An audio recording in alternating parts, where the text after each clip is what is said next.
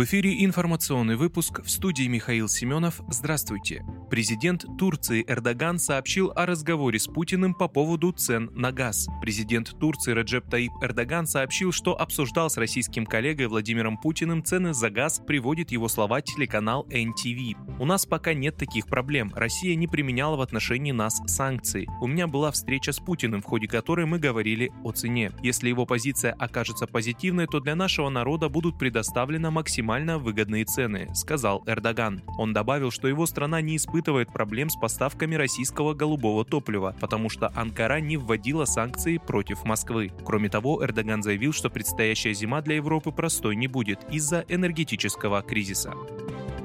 Россия поставит нуждающимся странам 30 миллионов тонн зерна до конца года. Россия до конца этого года планирует поставить нуждающимся странам 30 миллионов тонн зерновых и далее наращивать эти объемы, заявил президент Владимир Путин на оперативном совещании с постоянными членами Совета Безопасности. По его словам, Россия в период с мая по август поставила на мировые рынки 6,6 миллиона тонн зерновых. Из них 6,3 миллиона тонн были направлены в страны Азии, Африки и Латинской Америки. Симферопольца задержали за угрозы расправы над российскими военными. ФСБ задержала жителя Симферополя, который распространял в Телеграм угрозы расправы над российскими военными, которые участвуют в спецоперации на Украине, сообщила пресс-служба ведомства. Как выяснила спецслужба, житель Симферополя размещал в групповом чате комментарии, содержащие угрозы расправы над военнослужащими вооруженных сил России, участвующими в специальной военной операции по денацификации и демилитаризации Украины. В отношении указанного лица возбуждено уголовное дело по признакам преступления, предусмотренного частью 2 статьи 280 УК России. Санкции статьи предусматривают максимальное наказание в виде лишения свободы на срок до 5 лет, говорится в релизе.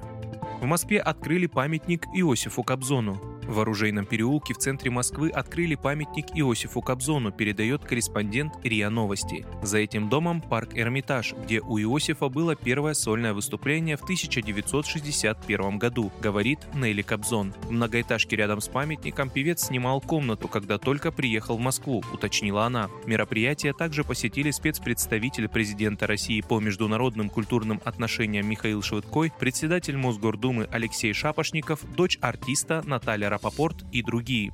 Вы слушали информационный выпуск. Оставайтесь на справедливом радио.